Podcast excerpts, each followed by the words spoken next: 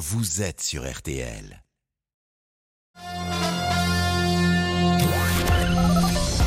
Les auditeurs ont la parole sur RTL. Avec Pascal Pro.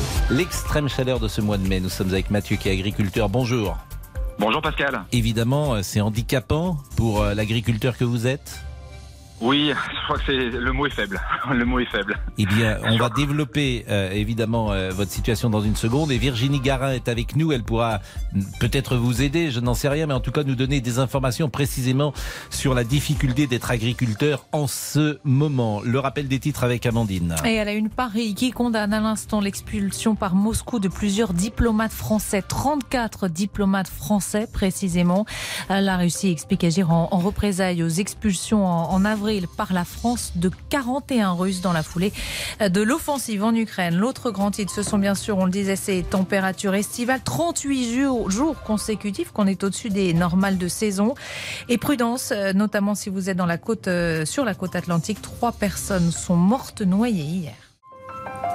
Et justement, la météo avec vous, Peggy. On pourrait donc par endroit approcher euh, cet après-midi les 35 degrés. Exactement, Amandine, essentiellement dans le sud-ouest et la vallée du Rhône où il fera le plus chaud cet après-midi avec 34 degrés à Montélimar, mais ça peut monter à 35 comme à Mont-de-Marsan, Cahors, 33 à Toulouse, Bordeaux, Cognac, 32 à Lyon et Grenoble, 31 à Tours, Nantes et Strasbourg, 30 degrés à Besançon, Metz et La Rochelle, ainsi qu'à Reims et Perpignan, 29 à Paris, 28 à Alençon et Marseille, 27 à Lille, c'est plus respirable du côté de Caen avec 25 degrés, 21 à Brest et 19 à Cherbourg. Alors, il fait très beau sur l'ensemble du pays. Quelques nuages bourgeonnent en ce moment sur la pointe bretonne. Ça peut aller jusqu'à l'averse cet après-midi, même actuellement. Mais ces nuages vont gagner le Cotentin, les pays de la Loire et vont donner des averses orageuses plutôt en fin de journée, avec localement de la grêle possible. Et ces averses orageuses vont gagner la façade atlantique plutôt en soirée et l'île de France et le Nord, mais là dans la nuit. Et demain, ce sera euh, plus agité. Du coup, oui, avec des averses orageuses sur le nord-ouest et la frontière belge le matin.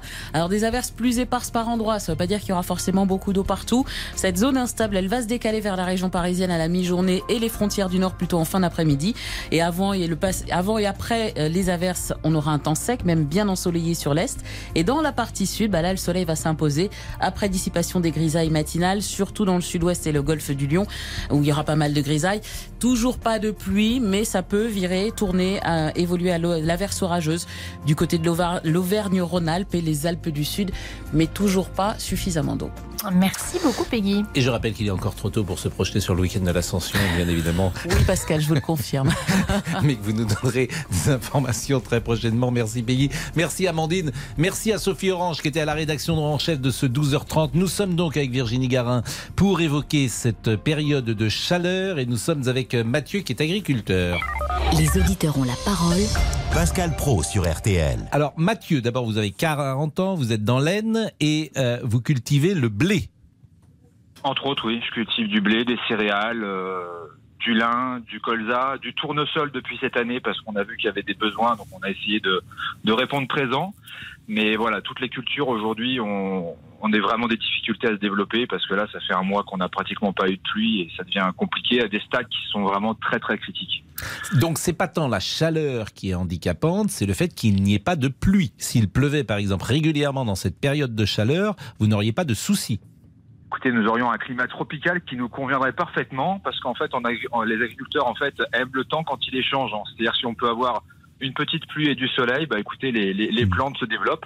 Le problème, c'est que là, on manque cruellement d'eau et du coup, les, les, les, plantes sont en train d'accélérer leur, euh, leur cycle. Vous voyez, je suis devant une, une parcelle de blé où à cette époque-ci, euh, le blé, euh, l'épi ne devrait pas encore être sorti. Là, le blé est en train de sortir d'un, l'épi en train de sortir d'un blé qui fait 40 cm de haut, alors qu'habituellement c'est plutôt un, un blé qui fait 60 cm. Et en fait, la plante accélère son cycle au maximum pour euh, pour aller à maturité entre guillemets. Donc en fait, on va se retrouver avec une plante petite, donc peu de paille pour les éleveurs, et puis des des, des épis qui vont être à la fois petits et avec des grains qui vont euh, qui vont être euh, à, à, en quelque sorte atrophiés ou du moins pas suffisamment remplis en fait. Donc euh, donc en fait la, la, la plante euh, est complètement en stress quoi. Voilà. Virginie Garin. Et vous Mathieu, vous constatez depuis plusieurs années, euh, je ne sais pas quel âge vous avez, mais ce, cette tendance donc à la baisse des rendements parce que si on regarde un petit peu les chiffres, depuis les années 60, il y avait une très très forte augmentation des rendements des céréales en France, près de 50% jusque dans les années 2000, et puis depuis les années 2000, il y a une tendance à la stagnation. Est-ce que vous, vous le constatez chez vous? Ouais, ouais, on le constate. On voit qu'on a, euh, on n'a plus un temps qui est réglé comme euh, comme il devrait être, et on perd de la saisonnalité. Et c'est vrai qu'on a toujours un, événement euh, climatique. euh, euh, à, ce stade-là, voyez, on aurait trop d'eau, vraiment beaucoup trop d'eau, ça serait problématique. Et là, en fait, euh, l'année dernière, euh, à cette époque, on était, euh, on était complètement, euh, on avait un orage tous les deux jours et c'était, euh, c'était très compliqué de pouvoir intervenir dans nos champs. Bon, on a fait quand même euh, une année quand même assez correcte pour autant, mais là, il y a deux ans, on a eu un temps aussi très sec au printemps, donc on voit que ça se répète, euh, ça se répète de nettement, très nettement, oui. Ouais. Je crois qu'en en France, Pascal, il n'y a pas meilleur témoin du changement climatique que les agriculteurs. hein. Tous le disent, ils le constatent dans leur métier quotidiennement et ils doivent s'adapter. Euh, cette eau qui manque, euh, comment vous la, vous la trouvez? Vous multipliez les arrosages? Il faut savoir qu'il y a très peu d'agriculteurs, en fait, au moins en grande culture ou, ou on va dire en, en légumes, enfin, j'ai envie de dire en, en agriculture de plein champ, qui, arro qui arrosent, qui irriguent, c'est peut-être de l'ordre de, de 3 à 5 donc c'est quand même très faible. Pourquoi? Euh, bah parce que pour deux raisons, c'est que jusque-là, euh, on a des terres qui sont euh, en théorie suffisamment pourvues. Moi, je suis sur des terres qui sont assez euh, assez pourvues en, en eau. C'est pas des terres qui sont séchantes, comme on peut dire. Vous êtes dans l'Aisne, Euh, hein, je le rappelle. Je suis dans l'aine, ouais, tout à fait, ouais, ouais. Et, euh, et en fait, euh, l'irrigation coûte aussi très cher, en fait. Donc, euh, irriguer, c'est valable si on fait vraiment des cultures avec des valeurs ajoutées comme euh, des légumes, des pommes de terre, des carottes ou autres. Mais dans de la plaine pure, euh, dans du blé ou dans du colza, dans des dans des betteraves, c'est quand même relativement rare parce que c'est très coûteux. Voilà. Alors après, on a d'autres techniques quand même euh, pour essayer d'économiser l'eau. Vous voyez, j'ai semé du tournesol la semaine dernière, comme je vous disais avec une technique qui permet de moins travailler le sol pour conserver la fraîcheur du sol. Donc là, j'ai des tout petits tournesols qui sont en train de démarrer, en train de germer. Ils ont un tout petit peu de fraîcheur pour démarrer. Mais là, il faut absolument qu'il pleuve parce que sinon, ils vont, ils vont mourir malheureusement. Mais merci beaucoup Mathieu, parce que c'est vraiment euh, très intéressant, très précis, très instructif de vous écouter. Comme le dit euh, Virginie, vous êtes sans doute euh, les meilleurs baromètres euh, ou thermomètres, euh, sans jeu de mots, de euh, cette difficulté aujourd'hui que euh, pose euh, la chaleur en France. On marque une pause et puis on va essayer euh, d'avoir peut-être des statistiques avec Virginie Guérin. Garin. À tout de suite. Les auditeurs ont la parole sur RTL. Avec Pascal Pro. Jusqu'à 14h30 Les auditeurs ont la parole sur RTL. avec Pascal Pro. Virginie Garin est avec nous encore quelques minutes, mais euh, Guillemette Franquet, vous le savez, puisque notre ami Laurent Tessier est en vacances cette semaine, il m'a envoyé d'ailleurs des petites photos euh, sur mon portable. Il n'y a plus de carte postale aujourd'hui, il y a des il y a des photos. Tout va bien. On a dit qu'on l'appellerait demain, Laurent Tessier. Demain, Nous sommes d'accord. Damien, pour Tout à savoir euh, s'il passe, euh, si on lui manque pas trop, ce qui est toujours possible. Peut-être. Je, je ne pense pas, vous mais ne on sait pensez jamais. pas? Bah, vous, moi, vous me manquez quand je suis en vacances, par exemple. C'est vrai. Euh, non. Guillemette Franquet va nous dire euh, euh, l'actualité euh, que nous allons traiter jusqu'à 14h30. Oui, depuis ce matin, on le répète sur RTL, il va faire chaud, il fait déjà très chaud aujourd'hui. Soleil et forte chaleur, ce sera d'ailleurs sans doute la journée la plus chaude de, de la semaine. avec des températures qui devraient dépasser les 30 degrés quasiment partout, jusqu'à 34 degrés dans la vallée de la Garonne. Ce sera effectivement aujourd'hui la journée la plus chaude de la semaine, au-delà des 30 degrés sur les deux tiers du pays cet après-midi. Et pourtant, nous sommes toujours bien en mai. C'est vrai qu'il fait un temps superbe pour un dimanche de février. Il y a ceux qui bronzent déjà sur l'herbe et ceux qui s'inquiètent des degrés. Alors, est-ce que ces températures vous inquiètent Ou alors, est-ce que ça fait du bien de se sentir un peu en été? Est-ce que vous craignez une canicule justement pour cet été? Continuez de nous appeler pour intervenir au 3210. Virginie, est-ce que nous avons des statistiques précises sur la hausse des températures en France depuis 50 ans? Alors, j'ai regardé ce matin un tableau de Météo France euh, depuis même 70 ans. Donc, euh, j'ai regardé tous les mois de mai depuis 70 ans. Alors, jusqu'en 1990, il y avait 6 mois de mai au-dessus des normales, saisonnières, comme on dit. Et puis, depuis 1990, eh bien, en a eu 24. Donc, il y a vraiment une accélération du nombre de mois de mai qui sont, dont les températures sont au-dessus des normales. Et puis, ce matin, vous avez vu, euh, Pascal, l'Organisation météorologique mondiale, donc, qui émane des Nations Unies, a lancé un cri d'alerte. On a eu donc les 7 sept dernières années étaient les sept années les plus chaudes sur la planète. Et le chef de l'Organisation mondiale a déclaré notre climat change sous nos yeux. C'est vrai quand vous regardez Pascal, vous allez en ce moment euh, à la boulangerie acheter votre pain. Votre baguette, elle a pris 5 à 10 centimes. C'est lié en partie au réchauffement climatique. Il y a un problème de récolte aujourd'hui. Vous voyez ce qui se passe en Inde. Les, les Indiens, ils sont en train de tellement souffrir de la sécheresse, ils ne veulent plus nous vendre leur blé. Donc il y a un problème, on le voit dans notre alimentation en ce moment. Euh, et on le voit dans la chaleur qui fait aussi euh, ces jours. On a rarement vu ça. Par exemple, cette température aujourd'hui qui va être 32-33, est-ce qu'on va battre tout simplement le record d'un mois de mai à Paris ou en France? On va battre le record d'un jour de mois de mai en France aujourd'hui, normalement. Nous sommes avec Bruno, Bruno qui est restaurateur. Euh, Donc, euh, est-ce que euh, ça fait marcher le commerce lorsqu'il fait beau et chaud? Bonjour Bruno. Bonjour Pascal, bonjour, bonjour. Oui, je suis sur euh, notre terrasse, euh, notre café, donc notre resto, euh, dans le 13e, et effectivement. Il fait super chaud. Enfin, du moins, surtout, c'est le ressenti. Ah oui, mais Alors, surtout euh, dans, dans Paris, effectivement, oui, il doit faire une Paris, trentaine de c'est de- degrés. Et au soleil, c'est ouais, 40 non, degrés. Oui, oui, ça fait, ça fait, on a de l'ombre, on a des arbres, on a des parasols, donc ça nous permet d'avoir de, de- un petit peu d'air qui se, qui se traîne mal là-dedans. Mais sinon, euh, c'est vrai qu'on a moins de, on a moins de couverts euh, le midi parce que les gens, ils préfèrent partir avec leurs plats et partir sur le bord du canal ou le bord sur un banc en train de manger et de grignoter, quoi, voilà. Ah oui ah donc ça, Oui. ça vous sert pas du tout. C'est-à-dire qu'aujourd'hui, on pourrait imaginer que euh, comme il fait beau, alors en fait, il fait, il fait presque trop chaud. Il y aurait entre Et voilà, 15 et 20 il- degrés, ça serait mieux.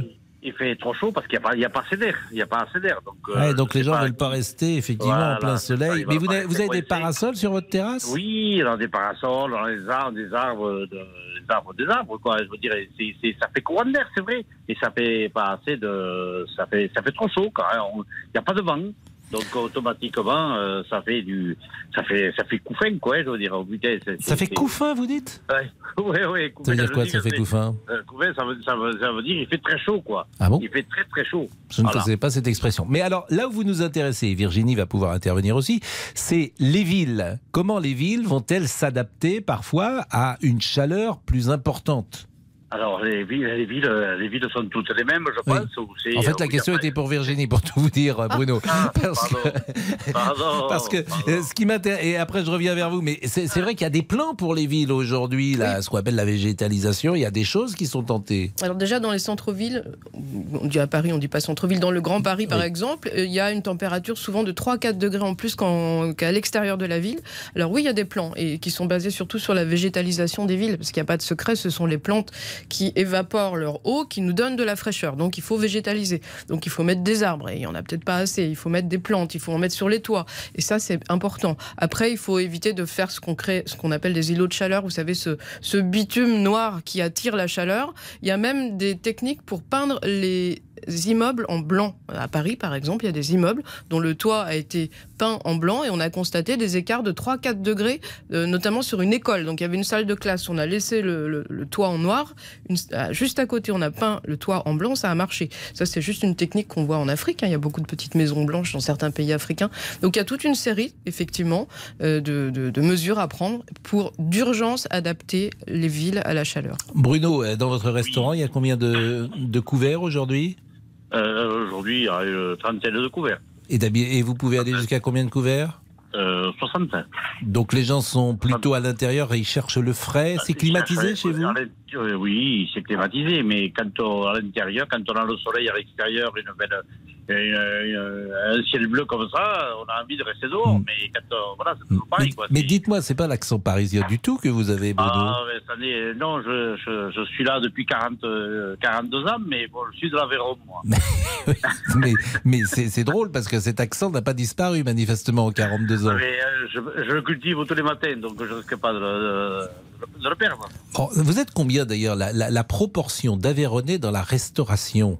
Voilà. euh, ou la proportion de restaurateurs qui sont Aveyronnais Ce serait mieux de poser la question dans ce sens-là. Mais c'est 70%, 80% Oh non, c'était, c'était à une époque qui était de 60 ou 70% qui étaient des Aveyronnais Hmm. et un peu plus haut là-haut. Mais après, moi, je vais parler moi, depuis 13 hectares de, de l'Aveyron. Mais sinon, après le, Le- maintenant aujourd'hui, non, on est, moins- on est beaucoup moins, hein. Beaucoup moins parce que parce que parce que ben, parce que euh, le métier il change, hein. le métier il change, bordel. C'est voilà, on a on n'a pas les mêmes euh, les mêmes. euh, Ah bah vous, pas, vous là. commenciez à 5h du matin et vous terminiez à 1h du matin, c'est ça que vous Ouais, voulez dire. Et vous bossiez, ouais, euh, ouais, vous non, non, bossiez beaucoup, parce que les c'est au travail... passion, une passion. C'est une passion, c'est un Mais non, de mais c'est passion. vrai, c'est avez- Et vrai. puis c'est un département où on mange merveilleusement bien. Exactement. Avec la vache au braque. Exactement, mais Ah c'est vrai voilà. que il y a des histoires, chacun les connaît dans Paris, de gens qui sont arrivés garçons de café dans les années 30, qui ont fini avec euh, un ou deux restaurants euh, 50 ans plus tard et dont les enfants aujourd'hui sont à la tête d'un empire. Euh, c'est des histoires d'Aveyronaises absolument extraordinaires euh, que euh, le nombre d'Aveyronais qui sont montés euh, pour travailler dans la restauration. Merci Bruno. Merci Pascal. et Merci beaucoup. Vous êtes dans quel quartier 13e, je sais pas, 13e. 13, je sais pas, pas 13. 13e. Bon bah écoutez, merci à vous et, et bon, bon, bon service, comme on dit. 13h19, à tout de suite. Jusqu'à 14h30, Les auditeurs ont la parole sur RTL. Pascal Pro, les auditeurs ont la parole sur RTL. Nous allons euh, terminer ce chapitre chaleur avec euh, Virginie Garin qui est restée avec nous, qui est chef du service qualité de la ville. Le service qualité de la vie RTL, c'est environnement et agriculture. C'est important de le signaler. Mais avant cela, Guillemette C'est Franquet, pas toujours simple à, à concilier d'ailleurs. à concilier euh, les gens dans le service Oui, ou quand vous parlez d'agriculture, vous avez les, les écologistes qui vous appellent en disant Ouh là là, mais qu'est-ce Ah que oui. qu'est-ce que c'est que ça? Et puis le contraire. Donc, euh, mais au contraire, il faudrait arriver à mettre tout le monde d'accord. Parce que tout le monde va dans le même sens. C'est en tout cas un souhait euh, qu'on peut entendre. Euh, Guillemette Franquet. Un travail qui a du sens, utile, Oui. qui ne nuit pas à la planète, voilà ce que recherchent dés- désormais les jeunes générations. Et c'est le sens de l'appel des ingénieurs de l'école AgroParisTech lors de leur remise de diplôme la semaine dernière. AgroParisTech forme chaque année des centaines d'élèves à travailler pour l'industrie de diverses manières. Trafiquer en labo des plantes pour des multinationales qui renforcent l'asservissement des agricultrices et des agriculteurs. Compter des grenouilles et des papillons pour que les bétonneurs puissent les faire disparaître légalement. Ces jobs sont destructeurs et les choisir, c'est nuire. Ne perdons pas notre temps. Désertons avant d'être coincés par des obligations financières. Qu'en pensez-vous? Faut-il déserter certains métiers ou selon vous, ces jeunes sont déconnectés de la réalité? Appelez-nous pour intervenir au 3210. En tout cas, c'est intéressant parce que c'est euh, un phénomène de société entre euh, guillemets. Euh, nous sommes avec euh, Johan donc pour un dernier témoignage sur la chaleur et c'est intéressant parce que c'est à Brest. Bonjour Johan. Bonjour, euh, bonjour tout le monde. Vous avez 38 ans, euh, Brest, euh, qui a un climat très particulier, ce qu'on appelle climat océanique, c'est-à-dire qu'il Oui, fait très doux euh, l'hiver et tous ceux qui vont à Brest l'hiver sont frappés par la douceur, mais c'est vrai que l'été, il fait rarement très chaud.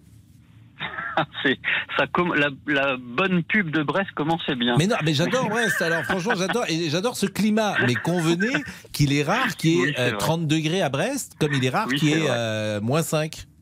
C'est vrai, on en, on en vient au fait, et il est vrai qu'il est rare qu'il fasse de, de, de grosses, grosses chaleurs à Brest. Mmh. Euh, c'est toujours vanté d'ailleurs. Mmh. Et euh, en, en achetant notre maison en 2019 à Brest, euh, je constate que la terrasse orientée sud monte à forte chaleur l'été, donc à 35, 40, 45 degrés l'été, en plein soleil j'entends. hein. Oui. Et il a bien fallu que je m'adapte à ça pour avoir un petit potager à moi sympathique. Mais vous, vous êtes, euh, vous dites que vous avez une maison depuis 2019, c'est 19. ça Bon, mais, mais vous êtes brestois euh, ou vous êtes de la région À, à- à l'origine, je suis normand, je suis à côté de Rouen et je suis arrivé à Brest en 2003. Bon, est-ce que vous avez ce sentiment personnel que le climat change Oui, et je disais tout à l'heure, euh, juste avant de passer à l'antenne, qu'on on le sent et il y a beaucoup de gens qui râlent face à ça, qui, euh, je, ah, je suis pas content, il fait chaud, il fait chaud, il fait chaud. Les agriculteurs, on les entend et je ne tape sur personne, hein, euh, mais des gens qui sont soucieux de la santé de, leur, de leurs aïeux, par exemple. Euh, les personnes âgées sont touchées aussi par la chaleur, mais euh, je prends, je pense que euh, on, fait pas, on mène pas assez d'actions pour se prémunir de ça. Je suis moi-même sensible à la chaleur, à l'été, à grosse chaleur. Au-dessus de 25, euh, j'ai du mal à supporter. C'est pour ça que je suis dans cette région-là. Euh, et, euh, et, Parce que 25, c'est pas non plus la grande chaleur, si vous me permettez. Ah hein. bah, pour- c'est- oui, je c'est- sais, pour vous, oui, pour mais. vous, non, mais pour moi, oui. Ah oui, mais pourquoi? Parce que vous êtes, euh, mais vous développez peut-être des allergies, c'est, c'est. Euh, euh, en fait, j'ai des, euh, j'ai des soucis, euh, j'ai des, euh, oh, sans, sans rentrer trop dans les détails, mais j'ai des saignements de nez, euh, des maux de tête et des choses comme ça quand il y a de fortes chaleurs. Voilà, donc c'est pas confortable pour moi du tout. Euh, mais je, je veux en venir au fait que euh, on entend beaucoup euh, de gens se plaindre, mais euh, il n'y a, y a pas forcément d'actions qui sont menées par ces mêmes personnes. Euh, J'entends, euh, il est difficile de cultiver les sols, etc. Mais les sols, on les laboure et, on- et ils restent à nu en plein soleil. Donc c'est normal que l'eau qu'ils contiennent s'évapore au bout d'un moment. Le paillage, qui, euh, pour, pour prendre l'exemple de l'agriculture, qui est, qui est quand même répandu dans, dans, dans le Finistère où- d'où je suis, euh, euh, il y a des certains sols sont paillés. Euh, j'ai un j'ai un collègue pépiniériste, eh ben il paille son sol de façon à limiter l'évaporation de l'eau et ces plants vont très bien. Le voisin, pour schématiser en gros, le, le voisin à côté, euh, il ne le fait pas et euh, ben on, on a on a son sol qui craquelle, etc. Et euh, j'en entends certains se plaindre et d'autres un peu moins. Et puis les gens qui se plaignent moins, bah, c'est des gens qui qui mènent des actions cette effectivement des, Ah oui. des solutions. Des Deux choses pour voilà. terminer avec Virginie D'abord, est-ce que cette hausse des températures est également répartie sur le territoire français? Ou est-ce qu'il y a des régions où on on, s'aperçoit que le climat, les chaleurs, les températures ont davantage augmenté? Non, ce- sur, euh, sur la planète, oui. Par exemple, aux deux pôles, là, il y a une température qui se réchauffe plus vite. Mais en France, France, bon, bah, après, évidemment, vous avez des régions qui sont au bord de la mer où il y a un peu plus de vent, les régions en montagne où il fait un petit, un petit peu plus frais l'été. Mais non, il n'y a pas de, de, de vraie différence. Et la deuxième chose, cette hausse des températures sur l'année, est-ce qu'elle est également répartie ou est-ce qu'on constate qu'il y a des mois qui euh, flambent plus que d'autres, par exemple? Non, après, il y a des hausses de température, mais le dérèglement climatique, c'est aussi plus de précipitations. Vous vous souvenez, l'année dernière, on a eu un été qui était assez pourri quand même. Donc, il y a eu plus d'eau de temps en temps. Il peut y avoir même plus de froid. C'est- pas vraiment un réchauffement global, c'est un dérèglement. Donc, on va avoir des périodes plus chaudes, plus froides. Donc là, vous pourrez dire, ah ben non, le réchauffement climatique n'existe pas, il fait froid. Et puis, un mois après, on aura une forte température. Donc, c'est c'est très inégal. Mais je reviens à ce que disait Johan sur euh, les agriculteurs. Euh, il y en a de plus en plus, justement, qui essayent de s'adapter. C'est vrai ce qu'il disait. Quand vous labourez, euh, ça remue la terre et après, il faut couvrir le sol. Il y a de plus en plus d'agriculteurs qui pratiquent le non-labour. Ils ne labourent plus, donc ils laissent le sol vivre. Il y a toute une biodiversité qui est maintenue à l'intérieur. Ils essaient de couvrir toute l'année, donc il faut des rotations des cultures. Donc ils mettent tout le temps des plantes au lieu que le, sol soit nu de temps en temps. Il y a une vraie révolution à faire au niveau de l'agriculture sur ce sujet pour s'adapter au changement climatique. Eh ben merci Johan. Quel degré là? Quelle température à Brest en ce moment à peu près? Là, c'est supportable. On était à, si je vous dis pas de bêtises, euh, euh, je crois qu'on était à 22, il me semble. Ouais, donc effectivement, il y a 10 degrés d'écart quasiment avec Paris. Merci beaucoup, euh, Johan. Monsieur Boubouk, vous voulez qu'on passe par les réseaux sociaux ou on le Comme fait vous après voulez, après la pub, si vous Allez, voulez. on le fera après la pause. Je remercie donc Virginie Garin. Merci d'être euh, passée durant euh, cette première demi-heure avec nous et on va parler des jobs destructeurs et de la révolte des jeunes. Alors, ils font des études, ils obtiennent un diplôme, mais quand ils ont le diplôme, ils sortent de l'école et ils veulent pas travailler. parce que pourquoi ils avaient euh, euh, pris des, des diplômes. C'est étrange, mais c'est euh, le monde d'aujourd'hui. À tout de suite. Jusqu'à 14h30 Les auditeurs ont la parole sur RTL avec Pascal Pro. 13h, 14h30 Les auditeurs ont la parole sur RTL. avec Pascal Pro. Guillemette Franquet. Les ovnis seraient de plus en plus nombreux dans le ciel. Ah, mais ça, c'est pas les ovnis, c'est les envahisseurs. C'est ce qu'a révélé le renseignement américain lors d'une audience spéciale au Congrès. Rien ne prouve qu'il soit d'origine extraterrestre, a nuancé le directeur adjoint du renseignement pour la US Navy. Mais alors vous, est-ce que vous avez déjà vu un ovni? Mais surtout... Et oui, j'y ai pensé Pascal. Bah Est-ce que vous croyez aux extraterrestres? Appelez-nous pour réagir au 3210. Évidemment qu'on croit aux extraterrestres, nous on en a tous. Vous n'en avez jamais rencontré? Vous voulez dire moi à titre personnel? Oui. Écoutez, euh, non, je crois pas. Olivier. Alors Olivier, lui, euh, vient d'une exoplanète. C'est un peu notre extraterrestre. C'est moi-même l'extraterrestre. J'aime bien le, le mot exoplanète, vous savez, vous le placez dans un dîner et tout de suite on dit tiens, il- ce garçon, il a l'air de savoir de quoi il parle. Ah oui, Donc oui. Olivier vient d'une exoplanète. D'une autre galaxie, oui, Il est ça. capable de se transformer euh, en fonction de la planète sur laquelle il est. Donc là, Ah il oui, est oui. homme, mais il Exactement. peut être arbre, il peut être fruit. Écureuil, oui. écureuil. C'est tout à fait Oui, je étonnant, m'adapte. je le dis pour euh, les auditeurs. Et effectivement, euh, vous avez grandi sur euh, une planète qui a, je crois, 3 milliards d'années-lumière de la nôtre. Oui, c'est ça, Pascal, exactement la Et vous avez planète. Oui, oui. débarqué pour euh, nous observer. Oui, oui, bah en fait, on m'a envoyé en mission ici à RTL pour vous observer, vous, Pascal Pro. Et, Pour observer je dois rendre un, voilà, compte rendu dans 20 ans. Voilà, c'est comme ça. On verra bien si vous êtes encore là. Oui. Bon, qu'est-ce que vous voulez nous dire? Eh bien, les réseaux sociaux, non, c'est mon métier. Ah, Cyprien Sini est là. Ah, bah écoutez, Cyprien. Sini. Monsieur Boubouk, c'est quand même le meilleur moment de cette émission. Vous savez de quoi on parle? Est-ce que vous savez de quoi on parle? Parce que-. Mais je m'étonne que vous n'ayez pas parlé de ça Ah dans bah. votre surf. Tiens, venez dans le, venez dans le, dans le studio. Je m'étonne que vous n'ayez pas parlé de ça dans votre surf, cher ami. Le Congrès américain hier a fait une information. euh, les nombres d'ovnis a multiplié par je ne sais combien 400. euh, Absolument. Exactement. C'est un bon sujet pour vous parce que les extraterrestres existent. Bah, en fait, on peut aussi considérer qu'il y a beaucoup plus de satellites qu'avant dans le ciel. Oui. Donc, de beaucoup plus de satellites, satellites morts, ils entrent en collision. Et donc, ça crée tout plein d'objets non identifiés dans le ciel. Vous voyez ce que je veux dire? Non, je vois Non, pas. oui, je, je pense que les ovnis arrivent et que les envahisseurs Bah, sont là. L'OVNI, on en a déjà, on a Monsieur Boubouk. Bah, c'est ce que j'ai dit, Voilà, il vient d'une voilà. exoplanète, je viens de le dire, euh, monsieur Boubouk. Et il est là pour nous observer. Et, et- et- et il observe les réseaux sociaux. Allez, oh, belle transition. Allez, le thème Ouais, de la chaleur sur nos réseaux. Marianne nous écrit quand on voit que les, étés sont de plus en plus chauds, j'ai vraiment peur pour les prochaines générations. Jean-Pierre nous dit quand on écoute le témoignage de l'auditeur Mathieu, ça fait vraiment peur pour la suite. Et on conclut avec Émile. On parle beaucoup d'écologie, mais il n'y a jamais aucune action d'effectuer. Pascal Pro, les auditeurs ont la parole sur RTL. J'aime lorsque vous venez nous voir régulièrement, Cyprien Sini. Et euh, il est par exemple 13h34. Est-ce que vous savez déjà le surf que vous allez faire demain? Non, pas encore, j'y réfléchis. J'ai Eh plusieurs bien, pistes. Et, et c'est quoi les pistes par exemple? Ah, si je voulais des voiles, c'est. Non, ouais.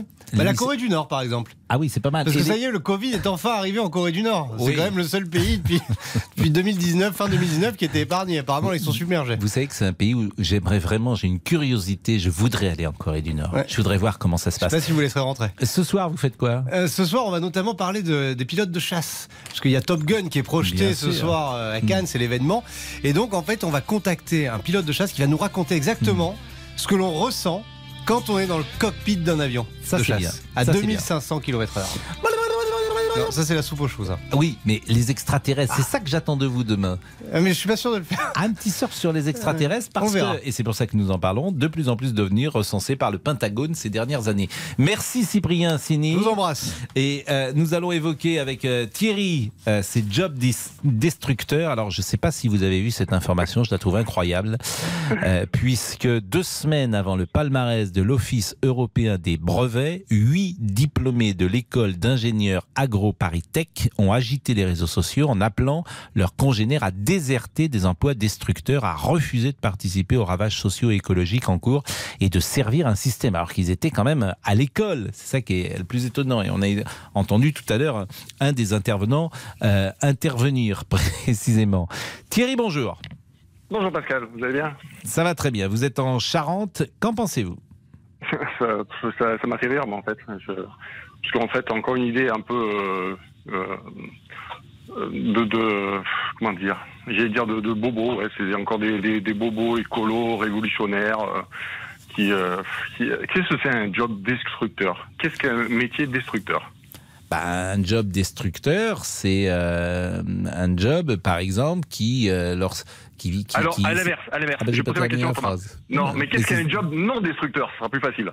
Bah, a priori, quand tu es journaliste, tu détruis pas grand-chose. Mais Bah, euh, j'imagine que dans leur esprit, quand tu construis, par exemple, un, un, un appartement, quoi, un immeuble, tu vas euh, ou, un, ou, ou un aéroport, tu vas euh, détruire la biodiversité. J'imagine que c'est cela qu'ils veulent dire. Bah, quand vous êtes journaliste, vous venez dans un studio de radio qui utilise l'électricité, vous avez pris votre voiture, vous faites tourner des clims, vous êtes destructeur également. c'est sans fin. Vous n'avez pas, vous n'avez pas tout à fait tort. C'est Donc sans c'est fin. pour ça que je me dis, en fait, s'ils veulent faire un job non destructeur, et ben ils vont au puits du fou dans le village euh, moyenâgeux, et puis euh, voilà, ils détruiront rien, ils taperont sur Mais- des tiers, mais c'est ils tailleront des morceaux de bois. Mais c'est les Amish, vous avez raison, ça existe les Amish. Non, mais ça- vous je connaissez, il y avait un film qui s'appelait Witness Oui. avec Harrison Ford. C'est ça sûr. les Amish?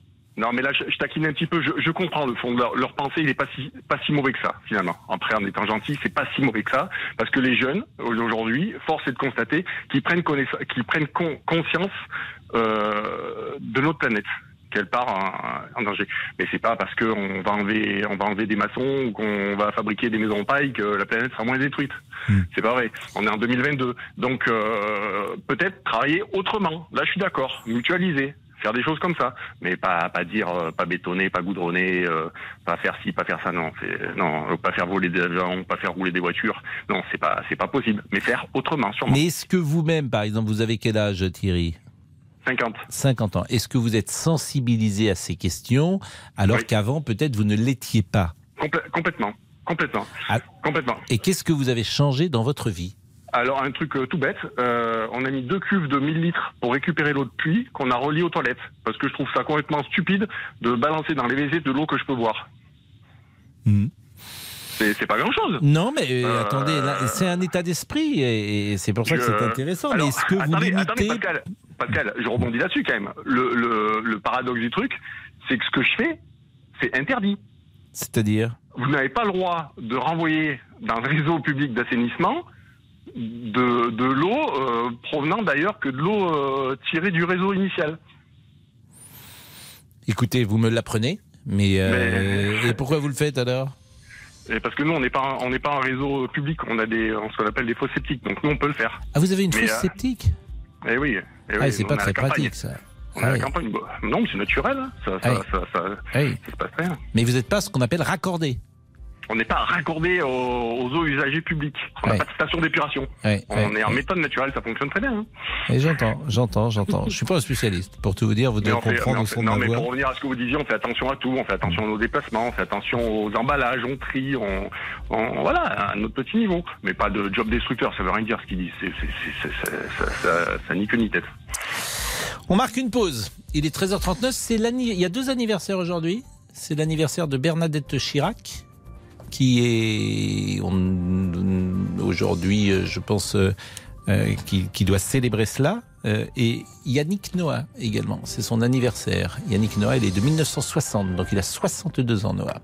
13h40, à tout de suite. Les auditeurs ont la parole sur RTL. Avec Pascal Pro. Participez au débat en appelant le 3210. 50 centimes la minute. Jusqu'à 14h30. Les auditeurs ont la parole sur RTL. Mais tu sais, les liens sont vraiment des rêves. Yannick Noah a 62 ans. Il avait gagné il y a 39 ans Roland Garros. Et Roland Garros va commencer en fin de semaine. Et ça euh, fera quasiment euh, 40 ans que euh, aucun Français n'a gagné Roland Garros. Guillemette Franquet. Top Gun Maverick, le film est présenté au Festival de Cannes 36 ans après le premier opus. Souvenez-vous. Je m'appelle Maverick. Maverick C'est pas un nom, ça, c'est un sobriquet. Votre rêve, je vais vous le servir sur un plateau. Vous deux, vous avez été désignés pour entrer à Top Gun. Et Maverick a une nouvelle mission. On est les meilleurs pilotes au monde. Qui pourrait bien être notre instructeur? Capitaine de vaisseau Maverick Mitchell. Pas le réchauffer Les cinéastes sont-ils en panne d'imagination? Disney qui sort en film ses vieux dessins animés, Matrix Résurrection 20 ans après le dernier volet. Et d'ailleurs, le festival de Cannes, vous avez regardé hier et l'intervention en visio du président ukrainien Zelensky. Eh bien, qu'en avez-vous pensé?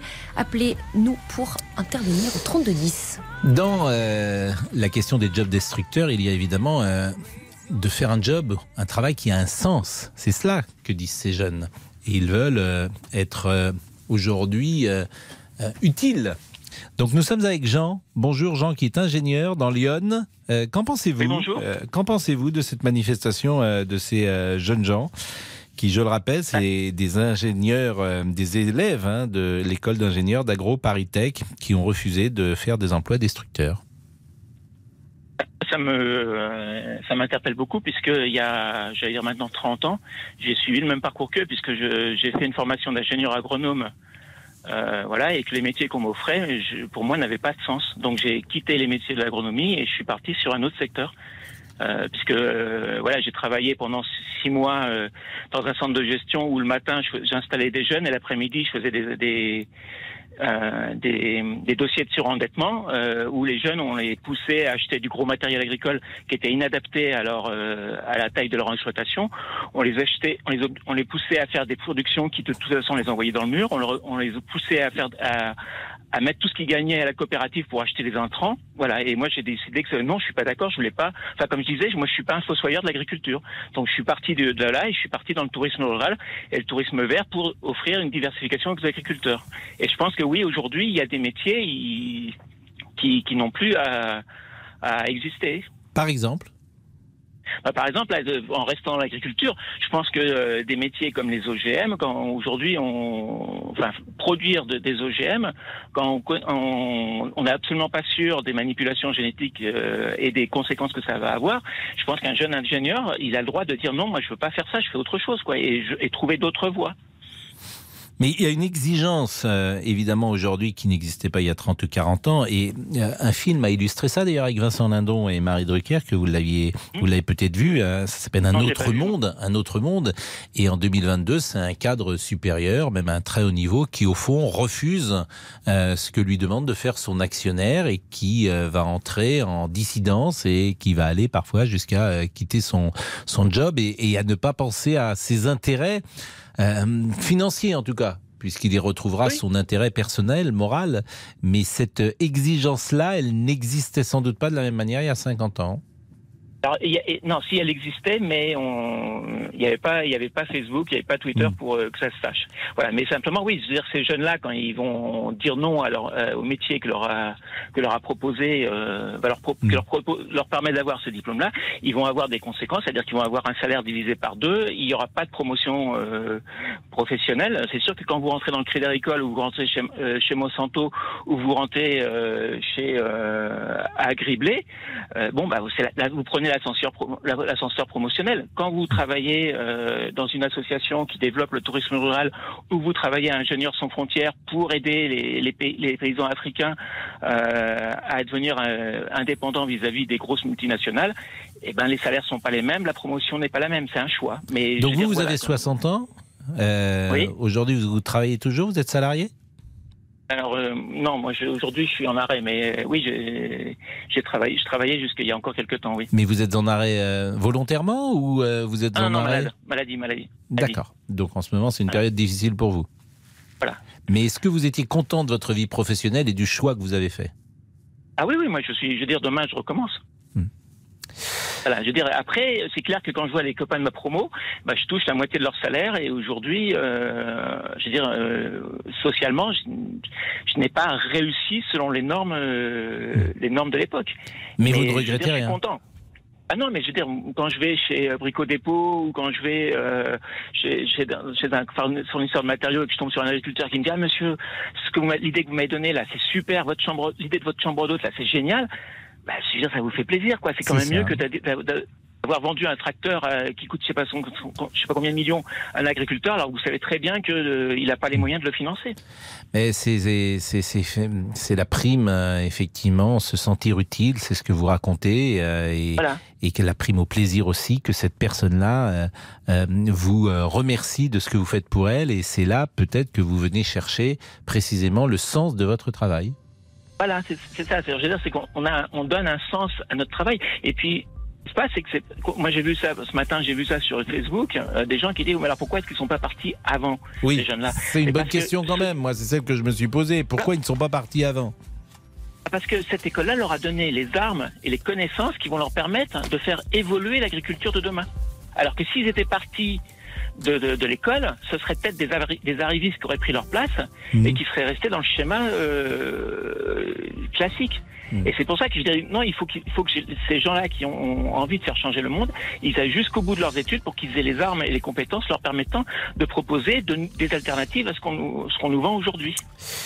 En tout cas, ce qui nous intéresse euh, à l'heure du déjeuner aujourd'hui, c'est quel sens vous donnez à votre travail? Est-ce que vous cherchez dans votre travail un sens, un engagement, euh, euh, et qu'au fond, vous soyez raccord euh, intellectuellement, moralement avec vos aspirations dans l'exercice de votre métier? Et cette question, je peux la poser par exemple à Damien.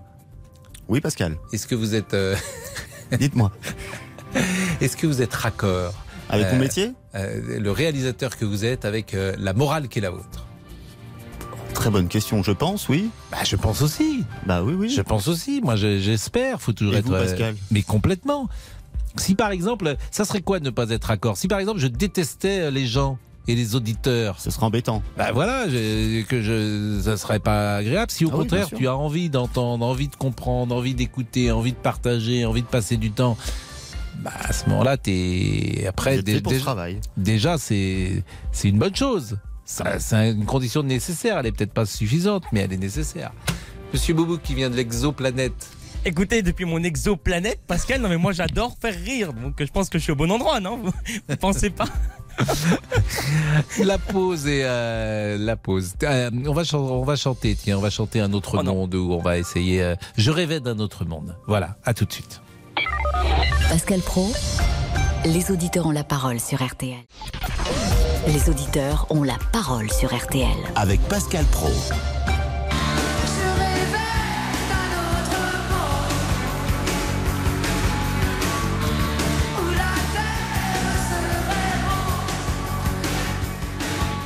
C'est un peu ça, évidemment, que ces huit diplômés de l'école d'ingénieurs agro euh, Paris Tech euh, ont imaginé un autre monde et ils ont agité les réseaux sociaux en appelant leurs congénères à déserter des emplois destructeurs, à refuser de participer aux ravages sociaux et écologiques en cours et de servir un système. Et c'est ça qui nous intéresse euh, aujourd'hui, c'est les jobs destructeurs, c'est donner un sens à son travail, à son engagement, euh, qu'il soit euh, pas simplement financier. C'est ça, évidemment, qu'ils veulent dire, ces jeunes gens. Billy. Bonjour Billy, vous avez 23 Bonjour. ans. Alors vous, vous êtes dans la tranche d'âge qui est intéressante de ce point de vue-là. Oui, je, suis, je sors de, de l'école donc de la même année qu'eux, finalement, en septembre. Et quelle est euh, votre position d'abord par rapport à ce qu'ils ont fait sur la forme comme sur le fond? Alors moi, je retiens trois choses. Euh, le, le principe de base, en fait, euh, de, de l'urgence climatique, du besoin de changement pour la planète, je pense que ça, on est tous conscients. Euh, tous les jeunes de, de nos années, là, je veux dire, on est en plein dedans et c'est la première question qui nous vient en tête.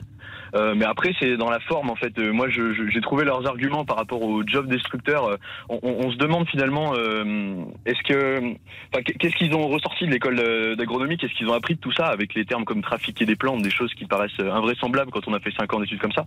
Et euh, surtout, en fait, c'est la forme. Je veux dire. Pour changer les choses, à un moment donné, euh, il faut rentrer dans le système et, et- et être euh, moteur dans le dans, dans l'avancement. C'est pas euh, en allant dans une ZAD ou en devenant apiculteur qu'on change les choses. Quoi. C'est très bien de le faire, ok, mais euh, mais je, je trouve pas que ce soit des gens qui soient moteurs du changement finalement par par ces méthodes-là. Ah, C'est une question euh, qu'on se pose toujours. Comment changer un système? En restant dans le système ou en se mettant hors du système? Mais ça, c'est Exactement. personne n'a vraiment tout à fait la, la réponse à cela. Mais vous, euh, aujourd'hui, vous posez des questions euh, sur euh, ce que vous allez faire plus tard. Il y a des choses que vous ne voulez pas faire? Euh, bah oui, je me pose forcément des questions sur ce que je vais faire plus tard parce que voilà, c'est l'idée, c'est d'arriver à, à changer les choses quand même, mais. Euh, Mais, euh, Alors, vous, vous êtes ingénieur. Bon, a priori, vous êtes destiné à ingénieur agronome. A priori, Oui, vous êtes destiné à quel type d'activité? C'est très varié en fait, ingénieur agronome. Euh, Le, le- le principe de l'ingénieur, c'est d'être, euh, c'est la résolution de problèmes et la capacité de gestion d'équipe, toutes ces choses-là. Enfin, ça, ça inclut plein de choses. Alors, par Mais, exemple, euh, Total vient vous voir et vous dit, monsieur, j'ai besoin de vous et euh, je vais faire euh, des, des forages pour trouver euh, du pétrole. Bon. non, par que- exemple, ça non. C'est-à-dire que ça, vous c'est pas pour des raisons éthiques Non, oui, exactement. Parce que vous n'avez pas. Mais envie d'être associé à cela. Voilà, mais ça, ça laisse quand même de la marge. Quel entre- que soit entre euh, le forages salaire et- qu'on vous propose. Euh, Oui, oui, je pense, oui, franchement. Mais il y a- il y, a une marge de progrès entre, entre faire des forages pour du pétrole et, et, et rentrer dans une ZAD. euh, Mais je suis d'accord avec vous, mais je suis, spectre. je suis volontairement caricatural. Euh, Billy, il est 13h56. Billy, c'est votre euh, vrai prénom, Billy? Oui, c'est mon vrai prénom, oui. Mais dites donc, c'est pas fréquent de s'appeler Billy à 23 Non, ans. non, non, mais je, je- je suis habitué, moi. c'est mais, bon. mais vous êtes content de votre prénom? Bah, on fait avec. Ah, bah, non, mais c'est sympa, Billy. Euh, bah, Oui, Est-ce que vous savez pourquoi vos parents vous ont appelé Billy Euh, non, non, toujours pas. Eux non plus, je pense. Ah bon? C'était une, une idée. euh, du moment. Ah non, mais c'est. Je, je- je- comme je, je- je n'en connaissais pas de, de- de Billy, je, je me suis permis cette euh, question. oui, il je est- comprends, je comprends. On se rappelle de moi au moins. Bah, exa- exactement. Euh, il est 13h57. Euh, Jean-Alphonse Richard ou d'abord euh, Monsieur Boubouk? On peut faire un petit point avec Monsieur Boubouk, Pascal M- Monsieur Boubouk, vous par exemple, pareil, je vous proposerai une somme folle pour euh, éliminer par exemple les écureuils. Ah non Alors ça, non, mais parce que Quelle c'est- que soit la somme. euh, Quelle que soit la somme, je ne le ferai un jamais. salarié Ah non. pour éradiquer les écureuils dans une forêt parce qu'on trouverait qu'il y en aurait trop. mais vous diriez jamais. non. Ah mais Pascal, je refuserais toute ma vie. Si on vous proposait une somme folle, Pascal, pour que je parte, est-ce que vous le feriez? Est-ce que vous la prendriez? Évidemment, moi je suis prêt à tout. Oh non. Vous le savez bien. Allez, allez, vous le Bah, pensez je, pas. Je suis prêt à tout. Mais à partir non, du le moment où vous pas. mettez un petit, un petit billet, hop, je, je, il n'y a même pas de souci, même pour quelques euros. Oh là là, bah, je vais mal dormir là. Le chèque est prêt. Mais ami, Non, non, mais allez, les réseaux pour tout sociaux. l'or du monde. Oui, oui, c'est ça, c'est ça. Allez, Ah. les réseaux sociaux, je suis vexé. Pour Annie, les jeunes ne veulent. Oui, c'est Annie. Les jeunes ne veulent juste plus faire des métiers difficiles, c'est simple. Damien nous dit qualifier certains jobs de destructeurs, c'est juste euh, méprisant. Et on conclut avec Maxime. Ces jeunes pensent qu'il ne peut exister que des jobs bons pour la planète. C'est utopique. Alors on a souhaité l'anniversaire à Bernadette Chirac, on a souhaité l'anniversaire à Yannick Noah et on n'a même pas souhaité l'anniversaire à Martial You. Martial You, c'est aujourd'hui, c'est le 18 mai. Donc bon anniversaire, euh, cher Martial You, que vous pouvez écouter euh, tous les matins à 6h55 dans une euh, chronique économique qui est remarquable. Jean-Alphonse Richard. Mon cher Pascal. L'heure du crime. Eh oui, l'heure du crime aujourd'hui. Je vous entraîne aux Seychelles. Vous savez, ces plages de sable blanc, ce, ce décor euh, paradisiaque qui peut parfois cacher des drames. Et on revient aujourd'hui sur la mort d'une jeune Française, Emmanuelle Badibanga, dans une chambre très luxueuse du Club Med aux Seychelles. Affaire qui a défrayé la chronique. C'était en 2021, au printemps 2021, l'an- euh, l'an passé.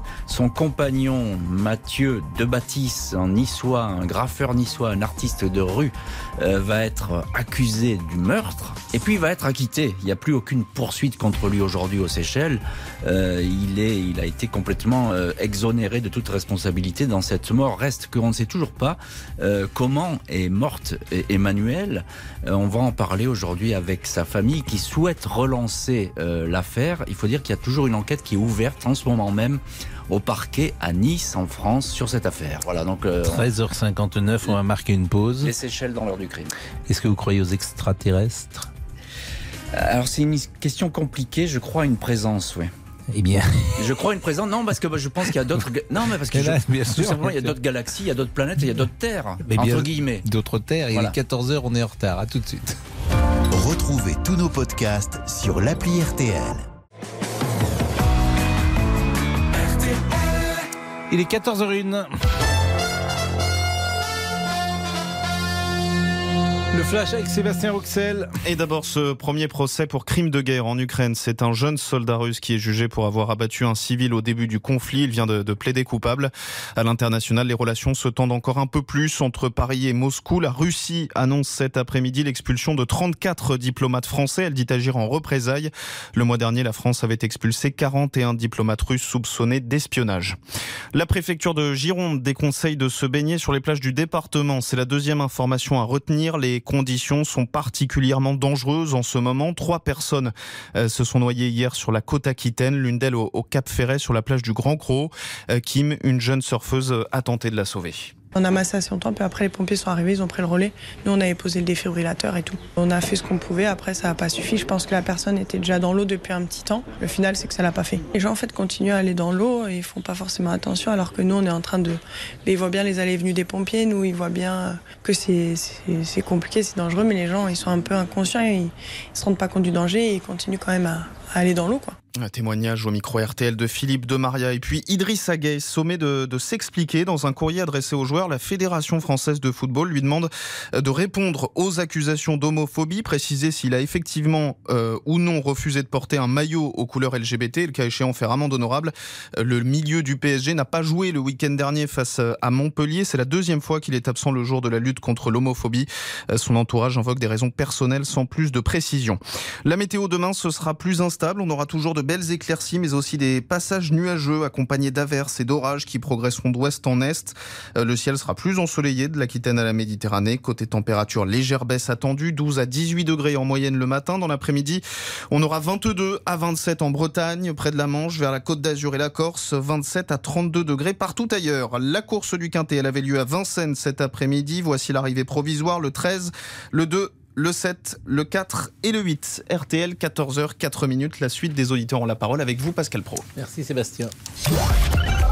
Jusqu'à 14h30. Les auditeurs ont la parole sur RTL avec Pascal Pro. Il y a de plus en plus d'ovnis recensés par le Pentagone ces dernières années. C'est ce qu'a révélé le renseignement américain hier lors d'une audience spéciale au Congrès. Pour la première fois en plus de 50 ans, le Congrès américain a tenu une audition publique consacrée aux phénomènes aériens non identifiés. Et le Pentagone a donc souligné une augmentation significative du nombre de ces objets signalés dans le ciel depuis euh, plusieurs années. Alors ce qui nous intéresse, c'est est-ce que vous croyez aux, aux extraterrestres? Je vous ai dit tout à l'heure que nous avions un exemple euh, avec nous, c'est notre ami euh, Olivier qui vient d'une exoplanète. Et je voulais savoir si Luc qui habite dans le Val-de-Marne, pensait que les extraterrestres étaient parmi nous. Bonjour. Tout à fait, Pascal. Bonjour, Pascal. Tout à fait. C'est-à-dire? Alors, ils sont parmi nous, euh, plus, ou moins, il y a des théories qui disent qu'ils sont euh, euh, dans notre euh, environnement, vous pouvez peut-être en côtoyer, euh, mais euh, en, autrement, la, la- la- théorie officielle, c'est, enfin non, disons que on voit des ovnis de plus en plus, et moi j'ai vu quelque chose de spécial, j'ai vu des témoignages de, de- j'ai- contacté des skywatchers, des gens qui sur les sur la plage observent des phénomènes aériens. Et j'ai trois copines qui ont vu des trucs extraordinaires. Que si vous voulez, je vous raconte. Bah, C'est-à-dire, euh, parce que moi je blaguais, évidemment, j'étais au second degré, mais vous me faites peur vous, quand je vous ai dit, est-ce que vous croyez, est-ce que vous avez vu des peur. extraterrestres? Ah, non, je n'ai pas vu Il y a du bruit d'ailleurs derrière vous, je sais Oui, pas où vous êtes sais, là. vous êtes, désolé euh, parce que. faut que vous sortiez de votre j'étais soucoupe volante. J'étais en réunion et donc. euh, Ah, il y a du- de- il y a du bruit- il y a du bruit en réunion. En réunion un de quoi? Euh, ben non, j'étais en réunion parce que je suis actionnaire d'une société, donc c'était l'Assemblée Générale. Ah oui. Voilà. Et donc, euh, voilà, là, ça sera mieux comme ça. Là, Euh, alors ça va mieux. Mais qu'est-ce que vous avez vu? Parce que je, Alors- évidemment, moi, je suis plutôt blagueur. Parfois, je, les extraterrestres. Si vous me dites que vous en avez vu, je pense qu'on va passer un Alors, bon moment. Vous avez, vous avez, euh, mon cher Pascal, quatre façons de, de, de voir, de, de parler de rencontres d'extraterrestres. Vous avez la, la, la, la première qui est, on voit un ovni dans le ciel. C'est moi, c'est ce qui m'est arrivé. C'était pas un ovni, c'était un, un, un genre d'avion tout au loin euh, dans le ciel, Laurent Vendée euh, dans les années euh, 2000. Et euh, derrière, vous aviez une queue qui, re, qui rebiquait. De, et bon, un avion, ça n'a pas de queue, que- de- une, une, une queue de fusée, vous voyez Mm. Une Mais queue c'était en fin de fumée. soirée, peut-être? Voilà, C'était non non c'était oh, il était 19h c'était à la fin d'une fête de vendange en Vendée et donc Ah oui, c'était à la fin des vendanges. oui non mais on n'a j'avais pas bu attention et, et, et donc euh, il y a plein d'autres personnes qui l'ont vu et donc c'était bizarre parce que quand l'avion tournait comme euh, et la, la queue tournait aussi suivait vous voyez ça fait un T mais un T sans la, la partie droite gauche du T vous voyez Mm, Pas trop, Donc, voilà. mais c'est pas grave. Je le suis quand même. ben, vous, vous prenez un T majuscule Mhm. et vous enlevez la partie gauche. Donc ça vous fait une, une, une queue de re- rebiquer vers la, vers la droite, quoi. Vers, vers la gauche. Voilà. Donc ça, c'est ce que vous l'avez vu de vos yeux vus. Moi, je l'ai vu de mes yeux vus. Euh, ça, c'est une vision d'ovni. Après, vous avez des gens qui ont approché un ovni. Vous avez un, un- un- un phénomène de trans en Provence, un petit, euh, un petit papy qui le soir sort dans son jardin et oh, il y a carrément une soucoupe volante qui est assise, qui est dans, dans son jardin avec trois morceaux. Non, mais vous rigolez. Mais les gendarmes sont venus, ils ont analysé les, les, les, les brûlures dans son champ de lavande et, et- et ils ont découvert qu'il y avait des, des choses qui n'étaient pas dans, dans, oui, dans mais le. c'est toujours l'homme qui a vu l'homme qui a vu l'homme et puis quand Non, tu vas oui, vérifier tu t'aperçois que les gendarmes oui mais qui vous l'a dit? Vous les avez vus Ah, les non, gendarmes mais, et puis quand tu euh, vérifies tu t'aperçois que c'est pas vraiment ça qu'on lui a dit mais Pascal, que Pascal, Pascal. Une soucoupe niveau, volante dans, la- un, dans le- un jardin c'est vrai que Le troisième niveau, c'est la vision d'un EBE. C'est ce qu'on appelle une entité biologique extraterrestre. Ah. C'est-à-dire que vous voyez quelqu'un qui est à côté de sa soucoupe, Oui. et là vous avez des, des, des phénomènes qui ont des, des gens qui ont vu ça et tout ça aussi. Et les la gens qui ont vu des gens à côté d'une soucoupe Mais, ah, ben oui, mais parce enfin que- tout- en- au milieu de la nuit alors Euh, ben, en général, euh, ça se fait pas deux jours, deux jours parce que les ovnis viennent pas de deux jour, jours, ils les- préfèrent. Voilà. Alors, ils aiment si pas vous avez une les observation, en- attendez, Pascal, en 1956, Oui. euh, vous avez une forte observation d'ovnis au-dessus du Capitole à Washington. Ça, c'est ça, c'est vrai. Et alors, vous avez le quatrième truc, c'est le, le un contact avec carrément avec le- le- l'entité biologique extraterrestre. Et là, les, les contacts, il y, a, y a- y a des gens qui ont écrit des livres et qui racontent qu'ils ont été amenés du côté de Vénus pour. euh, euh, Ah oui, non, mais euh, qui, qui est des gens qui disent pour vendre des livres Voilà. qu'ils ont été amenés du côté de Vénus Ça, je n'en doute pas. Alors, Après, on qui va revenir Parce que sur Vénus, plus- il n'y a pas grand-chose, hein, si vous me permettez. hein. Ben, bien sûr, oui. Mais eh, C'est loin regardez, d'abord, parce regardez, qu'ils sont allés sur Vénus, mais vous êtes regardez- sûr qu'ils sont revenus? Mais regardez, regardez, vous avez euh, les deux, les deux personnes qui ont été, les deux Oui. premières personnes qui ont été euh, enlevées par des extraterrestres. C'est Barney et Barney et sa femme Hill, Monsieur et Madame Hill, qui ont été, Ils ont été enlevés. Et, et alors donc la, Mais la comment dame, vous savez donc, ça, Monsieur Bardet, qui a été qu'ils ont par- raconté, ils ont raconté, Ah, ils ont raconté qu'ils ont été enlevés par des extraterrestres. ils, ils ont été hypnotisés. Vous avez John Mack, qui était un célèbre euh, Hmm. euh, euh, professeur qui a travaillé sur les, les observations, sur les enlèvements et sur la régression hypnotique. Hmm. Mais bon, on s'éloigne du sujet. Je vais vous raconter Non. donc euh, ce qui m'est arrivé de, au niveau de Pensacola. Alors, vous allez le Pensacola- raconter après la pause, parce que franchement, Luc, évidemment, vous nous intéressez. Si vous avez été enlevé par des extraterrestres et que vous avez fait un voyage dans le temps ou euh, sur Vénus, évidemment, nous, on, on prend, si j'ose dire. À tout de suite. Pascal Pro, les auditeurs ont la parole sur RTL. Les auditeurs ont la parole. Pascal Pro sur RTL.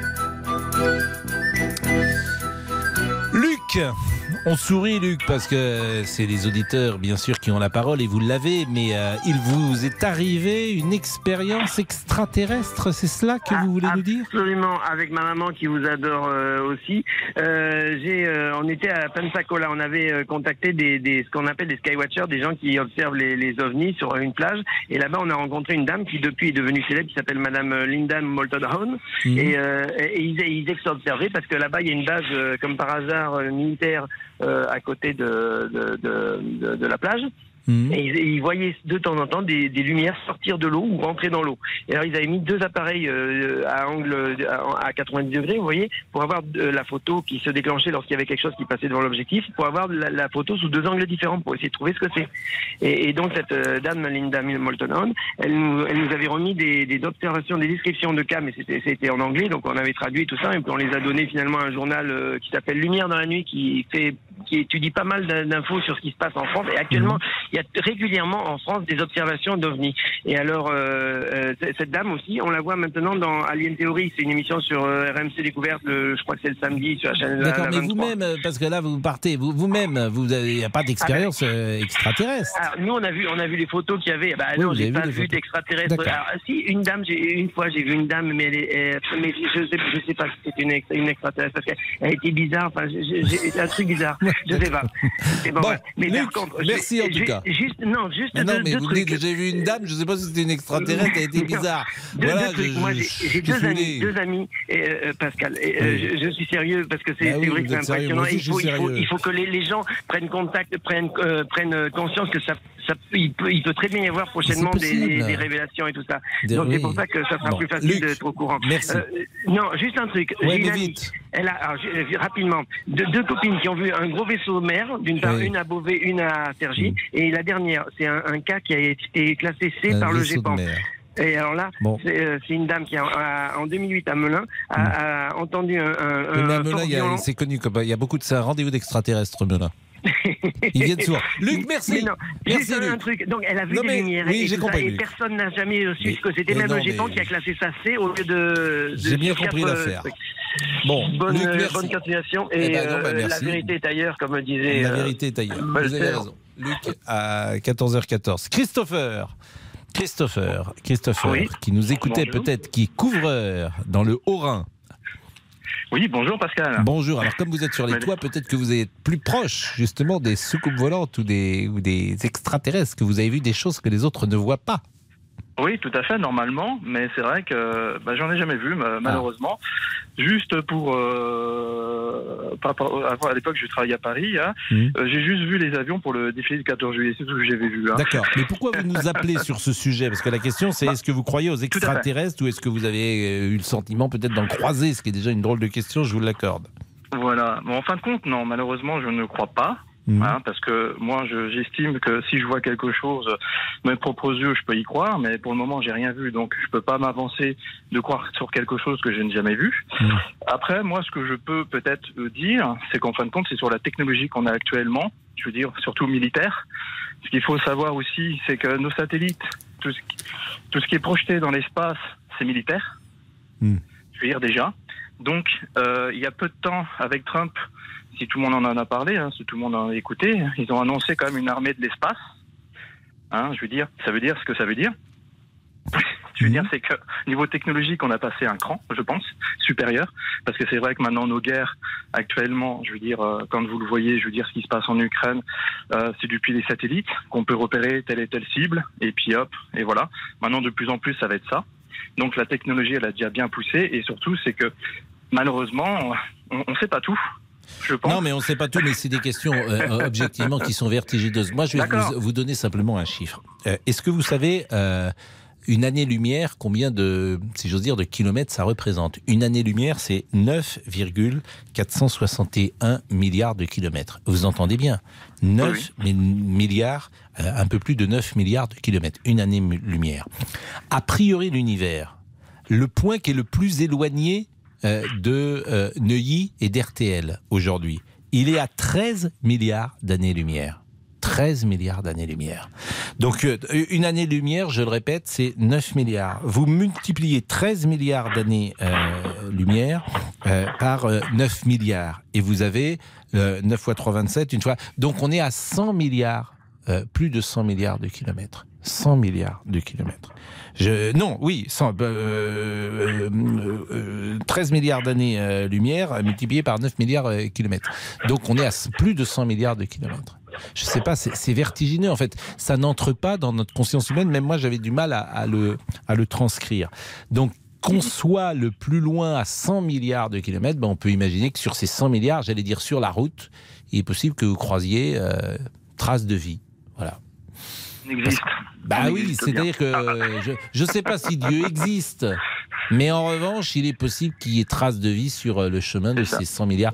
Mais ça fait, euh, c'est des questions qui sont vertigineuses, bien Oui, évidemment. mais- Monsieur, et après, oui. moi, ce qui me ferait peur, juste Oui. comme ça, par rapport à ça, c'est que c'est au cas où, s'il existe vraiment des extraterrestres, avec, euh, je veux dire, une technologie plus avancée que nous, Ou pas, je veux dire, au contraire, pas. On pense toujours qu'ils sont plus avancés, mais peut-être qu'ils ont la trace de vie, elle est limitée, elle est au contraire moins avancée.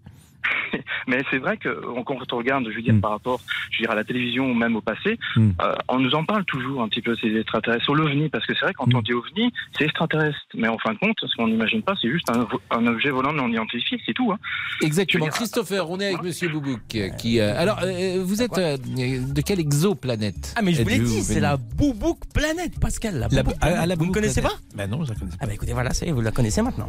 Bon, nos réseaux sociaux, à l'inverse. Oh là, pas du tout. Pour Frédéric, il faut arrêter d'y croire. Avec la technologie qu'on a, ça ferait bien longtemps qu'on connaîtrait leur existence. Et à l'inverse, Séverine nous dit, je crois aux extraterrestres. Nous ne sommes pas seuls un jour. Nous cohabiterons avec eux. Eh oui, quand même. La pause, Monsieur Damien Oui, monsieur Pascal. Et c'est quasiment terminé Tout à fait. À tout de suite.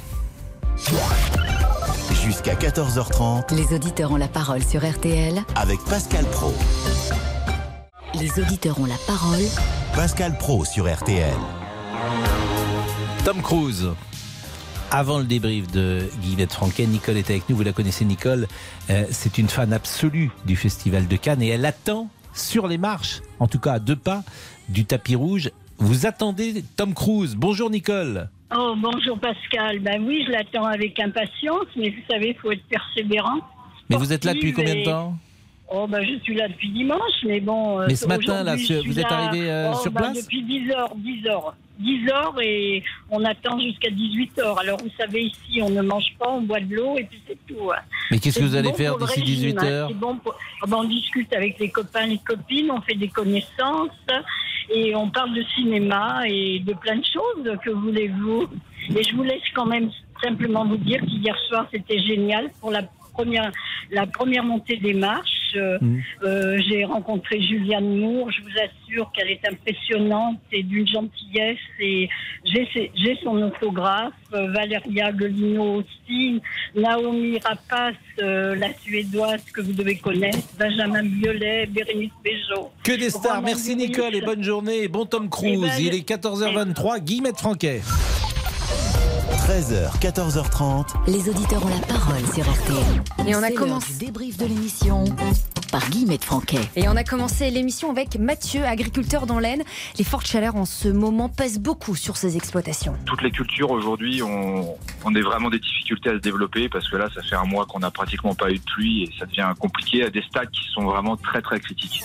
Et comme vous le dites si bien, Pascal, les agriculteurs sont en première ligne face au climat. Vous êtes sans doute euh, les meilleurs euh, baromètres euh, ou thermomètres, euh, sans jeu de mots, de euh, cette difficulté aujourd'hui. Et notre journaliste Virginie Garin du service qualité de la vie de RTL ne nous rassure pas beaucoup. J'ai regardé tous les mois de mai depuis 70 ans. Alors, jusqu'en 1990, il y avait 6 mois de mai au-dessus des normales, saisonnières, comme on dit. Et puis, depuis 1990, eh bien, il y en a eu 24. Donc, il y a vraiment une accélération du nombre de mois de mai qui sont, dont les températures sont au-dessus des normales. Bon, on est toujours content d'avoir des bonnes nouvelles. Cela fait des jours maintenant qu'on est au-dessus des normales de saison, mais on en apprend encore côté vocabulaire. Il n'y a pas de vent, donc automatiquement, euh, ça fait couffin. Ça fait couffin, vous dites Oui, oui. Ça veut dire quoi, ça fait couffin euh, Couffin, ça veut, ça, veut, ça veut dire il fait très chaud, quoi. Ah bon Il fait très très chaud. Je ne connaissais pas cette expression. Mais ce n'est pas ça qui vous a accroché l'oreille, Pascal. Mais dites-moi, c'est pas l'accent parisien du tout que vous avez, Bruno Ah, mais ça n'est- non, je, je, je suis là depuis 42 ans, mais bon, je suis de l'Aveyron, moi. Mais, mais c'est c'est drôle parce que cet accent n'a pas disparu manifestement en 42 ans. Mais euh, je, je le cultive tous les matins. Et l'Aveyron, vous avez l'air de bien connaître, Pascal. Oh, vous êtes combien d'ailleurs la, la- la proportion de restaurateurs qui sont avéronais Mais c'est 70%, 80% Ah non, en fait, vous n'y connaissez rien. Tant qu'on y est. Bon, allez, deuxième sujet des auditeurs ont la parole. Les ovnis, de plus en plus nombreux dans le ciel. Et Monsieur Boubouk a un secret à nous révéler. Alors Olivier, lui, euh, vient d'une exoplanète. C'est un peu notre extraterrestre. C'est moi-même l'extraterrestre. J'aime bien le, le mot exoplanète, vous savez, vous le placez dans un dîner et tout de suite on dit tiens, il- ce garçon, il a l'air de savoir de quoi il parle. Et c'est Priancini qui passe par hasard et de faire de l'œil à Monsieur Boubouk. Monsieur Boubouk, c'est quand même le meilleur moment de cette émission. Mais Pascal, vous ne perdez pas le nord. Vous d'ailleurs, vous ne perdez jamais une occasion d'inviter quelqu'un en studio. Tiens, venez dans le, venez dans le, dans le studio. J'aime lorsque vous venez nous voir régulièrement, Cyprien Sini. Mais en fait, vous vous sentez seul, Pascal. Mais heureusement, notre auditeur Thierry arrive en force pour débattre et il n'y va pas de main morte euh, contre les jeunes qui refusent les jobs dits destructeurs pour la planète. Tiens, venez. Ça, ça m'a fait rire, moi, en fait. Parce qu'en fait, encore une idée un peu, euh, j'allais dire, de, de bobo, écolo, révolutionnaire. euh, qui veulent faire un job non destructeur, et ben ils vont au puits du fou dans le village euh, moyenâgeux, et puis euh, voilà, ils détruiront rien, ils taperont sur Mais- des pierres, ils tailleront les des morceaux de bois. Mais en tout cas, Thierry, c'est quand même un écolo. On a mis deux cuves de 1000 litres pour récupérer l'eau de pluie qu'on a reliée aux toilettes. Parce que je trouve ça complètement stupide de balancer dans les WC de l'eau que je peux boire. On saura tout. Mais cette question d'avoir un travail qui a du sens, ça vous interroge beaucoup, Pascal. Quel sens vous donnez à votre travail? Est-ce que vous cherchez dans votre travail un sens? Euh, Et qu'au fond, vous soyez raccord euh, intellectuellement, moralement Ça serait quoi de ne pas être raccord Si par exemple, je détestais euh, les gens et les auditeurs. Ce serait embêtant. Si au Ah contraire, tu as envie d'entendre, envie de comprendre, envie d'écouter, envie de partager, envie de passer du temps, c'est une bonne chose. Non, mais on sait que vous nous aimez, Pascal. Quand je suis seule et que je peux rêver, je rêve je suis dans tes bras. Et Pascal, toujours en pleine réflexion sur le sens de la vie, pose la question à son acolyte, Monsieur Boubouk. Monsieur Boubouk qui vient de l'exoplanète. Écoutez, depuis mon exoplanète, Pascal, non mais moi j'adore faire rire, donc je pense que je suis au bon endroit, non? Vous, pensez pas? Mais en fait, Pascal, c'est ambiance petit bambou aujourd'hui. Ah non, mais ça ne dure jamais longtemps. En fait, vous êtes plutôt du type frontal, Pascal. Ça- Billy, c'est votre euh, vrai euh, prénom, Billy? Oui, c'est mon vrai prénom, oui. Mais dites non, c'est pas fréquent de s'appeler Billy à 23 Non, ans. non, non, mais je, je- je suis habitué, moi. Mais, bon. mais vous êtes content de votre prénom? Bah, on fait avec. ah, bah, ben non, mais c'est sympa, Billy. Et serpent tentateur, vous essayez de corrompre Monsieur Boubouk. Je vous proposerai une somme folle pour euh, éliminer par exemple les écureuils. Ah non Ah mais Pascal, je refuserais toute ma vie. Si on vous Bien proposait une somme folle, Pascal, pour que je parte, est-ce que vous le feriez? Est-ce que vous la prendriez? Évidemment, moi je suis prêt à tout. Oh non On n'est jamais trahi que par les siens. Mais là, on passe aux choses sérieuses. Notre auditeur Luc croit aux extraterrestres. Est-ce qu'il va réussir à nous convaincre? Alors, ils sont parmi nous, euh, un peu plus ou moins. Il y a des théories qui disent qu'ils sont dans notre euh, environnement. Là, on se dit que Pascal est peut-être convaincu. Moi je blaguais évidemment, j'étais au second degré, mais vous me faites peur vous, quand je vous ai dit. Est-ce que vous croyez est-ce que vous avez vu des peur. extraterrestres? Ah non, en fait, Pascal, vous n'y croyez pas du tout. On voit un ovni dans le ciel. C'est moi, c'est ce qui m'est arrivé. C'était pas un ovni, c'était un, un- un genre d'avion. C'était en fin de soirée peut-être? Voilà, c'était 19h, c'était à la fin d'une fête de vendange en Vendée, et donc Ah oui, euh, c'était à la fin des vendanges. Oui, non, mais on n'a j'avais pas bu, attention. Et, et- Bon, en fait, Pascal, vous avez surtout décidé de débattre sur le sujet qui vous fait le plus rire au monde. vous voyez Mm, Pas trop, Donc, voilà. mais c'est pas grave, je vous suis quand même. Vous avez un, un- un- un phénomène de trans en Provence, un petit papy qui le soir sort dans son jardin et oh, il y a carrément une soucoupe volante qui est assise, qui est dans, dans son jardin avec trois morceaux. Non mais vous rigolez, mais les gendarmes sont venus, ils ont analysé. Bon, on peut au moins vous reconnaître une chose, Pascal, vous ne manquez pas d'humour. Merci Guillemette, il est 14h28, on est un poil en retard. Jean-Alphonse, Eh, pardonnez-nous. Euh, c'est pas grave. Je me rattraperai la prochaine fois. Euh, l'heure du crime avec la mort d'une jeune Française euh, dans un paysage féerique, celui des Seychelles. On en parle tout de suite. C'est un mystère. Bonjour, c'est Ophélie Meunier. Le journal inattendu sur RTL. Chaque samedi, retrouvons-nous pendant une heure en direct sur RTL à 12h30 pour le journal inattendu. Les informations du jour avec les reportages éclairants de la rédaction et un invité qui nous livre son regard sur l'actualité. Le journal inattendu, c'est tous les samedis en direct à 12h30 sur RTL. Vous avez manqué une émission? Retrouvez-la sur rtl.fr et l'application RTL.